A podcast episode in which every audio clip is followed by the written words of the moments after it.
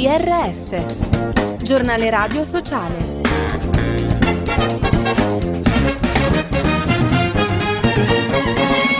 Bentrovati all'ascolto del giornale radio sociale da Fabio Piccolino. 90 giorni di inferno, tre mesi dopo l'inizio del conflitto nella striscia di Gaza ci sono quasi 2 milioni di sfollati interni. Si calcolano oltre 21.000 vittime palestinesi e 1.200 israeliane. La situazione umanitaria è drammatica e rischia ogni giorno di peggiorare.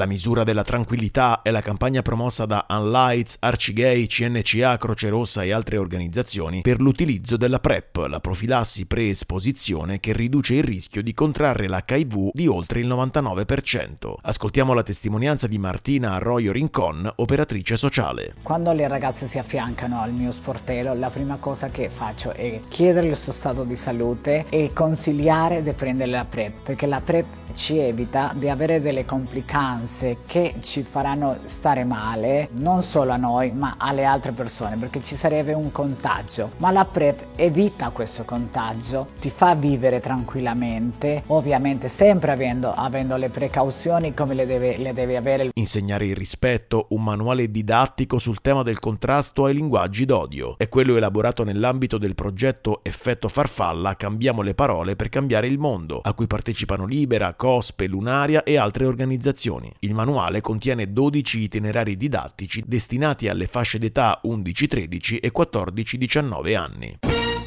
Laboratori digitali a Cerignola in Puglia il progetto Robin offre ai ragazzi formazione su gaming, fotografia, progettazione e stampa 3D e robotica per indirizzarli verso il mondo del lavoro. Ascoltiamo il coordinatore del progetto Marco Sbarra. I laboratori digitali sono importanti perché riescono con una metodologia innovativa, la robotica educativa, a coinvolgere quei minori che eh, solitamente non sono interessati alla scuola perché le metodologie utilizzate a scuola non sono attuali attuali rispetto al loro modo di, di, vivere la quotidianità anche attraverso le nuove tecnologie, soprattutto verso quei ragazzi che hanno degli interessi per queste nuove tecnologie ma non hanno dei luoghi o, o dei dispositivi a casa loro che possono utilizzare. Bando aperto, c'è tempo fino al 14 febbraio per iscriversi allo Spiraglio Film Festival della Salute Mentale, con corti e lungometraggi che raccontino il mondo della salute mentale nelle sue molteplici varietà. L'obiettivo è quello di avvicinare avvicinare un vasto pubblico a questa tematica. Dalla Palestina alla Sardegna, Natali Shahin, nata a Gerusalemme 29 anni fa, ha iniziato a giocare a calcio in Cisgiordania. Da un campetto in asfalto è arrivata alla prima rappresentativa femminile del suo paese, ha disputato il campionato locale, si è laureata, ha fatto la volontaria. Nel 2018 è sbarcata in Sardegna, a Sassari, dove oggi fa la centrocampista per la Real Sun Service, nel campionato di eccellenza. E con questo è tutto, approfondimenti, notizie e podcast su www.giornaleradiosociale.it.「なに?